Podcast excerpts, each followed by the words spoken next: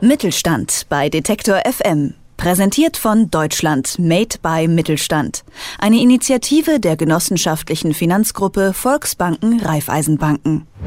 Was würden Sie sagen, wenn mit einem Schlag 99,7 Prozent der deutschen Wirtschaft verschwinden würden? Klingt jetzt natürlich total abstrakt, aber was sich dahinter verbirgt, ist, der deutsche Mittelstand. Handwerksbetriebe und Familienunternehmen, Ingenieurbüros und Kanzleien, kreative Agenturen, Freiberufler und, und, und. Der Mittelstand ist das Rückgrat der deutschen Wirtschaft. Ohne ihn stünde hier alles still. Grund genug, sich diese Branche mal genauer anzuschauen und das machen wir in einer Serie, die heute losgeht. Was ist eigentlich der deutsche Mittelstand? Wie sieht er aus? Was kann er? Wofür steht er? Und warum ist er genau hier so entstanden?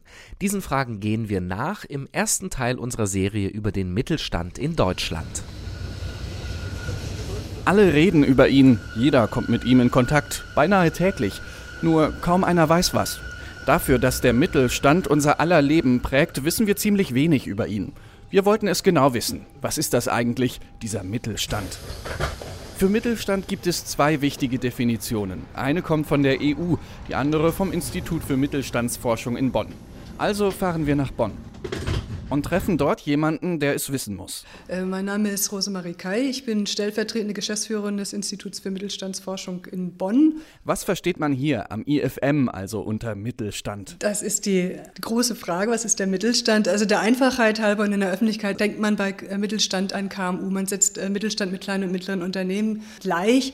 Das ist bis zu einem gewissen Grad auch durchaus korrekt. Aber wenn man Mittelstand genau betrachtet, dann kann man die Unternehmen nicht alleine nur nach Umsatzgrößen oder Beschäftigtenzahlen äh, abgrenzen, sondern da gibt es auch noch eine sogenannte äh, qualitative Komponente, wo man sich nämlich anschaut, von wem wird denn dieses Unternehmen denn eigentlich getragen und betrieben. Und wir sagen, mittelständische Unternehmen sind solche im Besitz von einzelnen natürlichen Personen sind, die zugleich aber auch in dem Unternehmen tätig sind, die nämlich das Unternehmen auch leiten. Die Einheit von Eigentum und Leitung.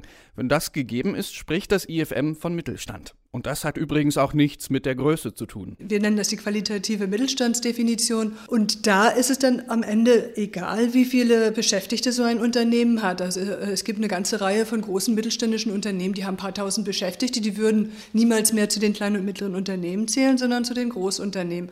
Aber wenn es darum geht, gibt es eine Einheit von äh, Eigentum an dem Unternehmen und zugleich Leitung des Unternehmens, dann, wie gesagt, gibt es eben eine Reihe von großen Familienunternehmen, die eben auch dem Mittelstand zuzurechnen rechnen sind. Der Wirtschaftswissenschaftler Hermann Simon, Chef der Unternehmensberatung Simon Kucher und Partners und Erfinder des Begriffs Hidden Champions, beschäftigt sich ebenfalls seit Jahrzehnten mit dem Mittelstand und sieht neben den wirtschaftlichen Faktoren noch etwas anderes als entscheidend an. Ich verstehe unter Mittelstand vor allem eine Geisteshaltung, weniger als eine fest definierte Größe. Und diese Geisteshaltung, die ist durch Bodenständigkeit auch durch äh, solide, tiefgehende Kenntnis des Geschäftes definiert. Und in der Regel haben wir in mittelständischen Unternehmen auch starke Persönlichkeiten an der Spitze.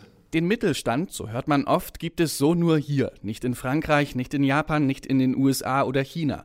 Ist das so? Das ist so, wobei ich eine kleine Erweiterung äh, hinzubringen würde. Es ist ein Phänomen des deutschsprachigen Raumes. In Österreich, in der Schweiz und auch im kleineren Land Luxemburg nun, warum ist das so? Ich denke beispielsweise an die deutsche Kleinstaaterei zurück. Bis 1918 hatten wir offiziell 23 Monarchien. Ich denke aber auch zurück an spezielle Kompetenzen, die sich in Regionen Deutschlands herausgebildet haben. Ich darf mal zwei Beispiele bringen.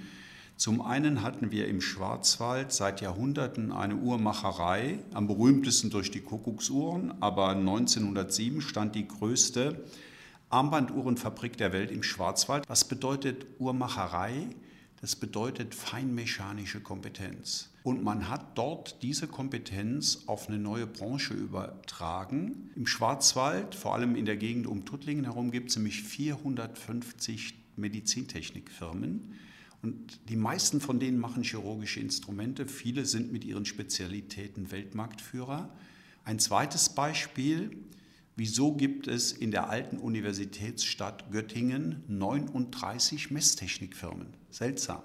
Ja, weil in Göttingen über Jahrhunderte die führende mathematische Fakultät der Welt war. Eine aktuelle, die aber auch ihre historischen Wurzeln hat, ist unser Berufsbildungssystem. Das ist einmalig in der Welt.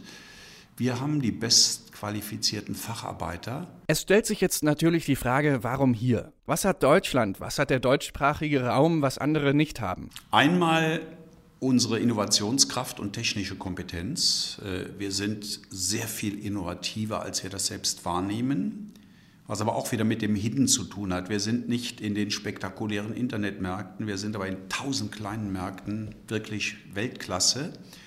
Das allein würde nicht ausreichen. Als zweites kommt die Globalisierung hinzu. Diese Unternehmen sind globale Unternehmen. Die sind heute oft in 50, 60 Ländern mit eigenen Tochtergesellschaften präsent und können dadurch ihre Produkte an den Markt bringen. Genau hierin sieht der Wirtschaftswissenschaftler Hermann Simon auch den Grund, warum so viele Hidden Champions in Deutschland zu Hause sind. Hidden Champions, das sind Firmen, die in ihrem Gebiet Marktführer sind, oft sogar weltweit, die aber kaum jemand kennt.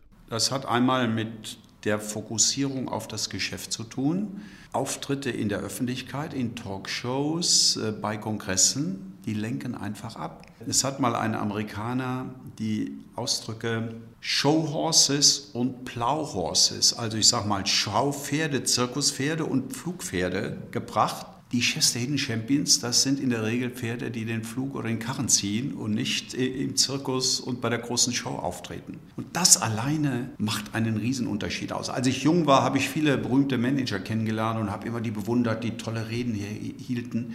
Heute habe ich eine andere Meinung. Die besten Manager sind die, von denen man der Öffentlichkeit am wenigsten sieht.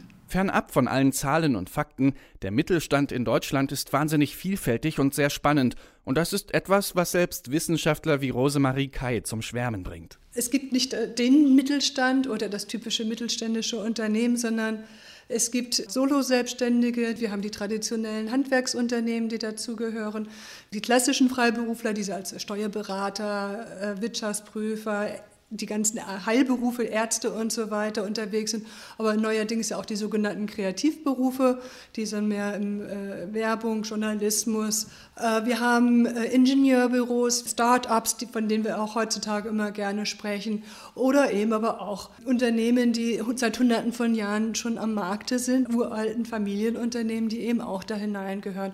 Und diese ja, diese Vielfalt finde ich ungeheuer faszinierend, wobei sie, ich muss es sagen, uns die Arbeit auch schwer macht. das sagt Rosemarie Kai, die stellvertretende Direktorin des Instituts für Mittelstandsforschung Bonn.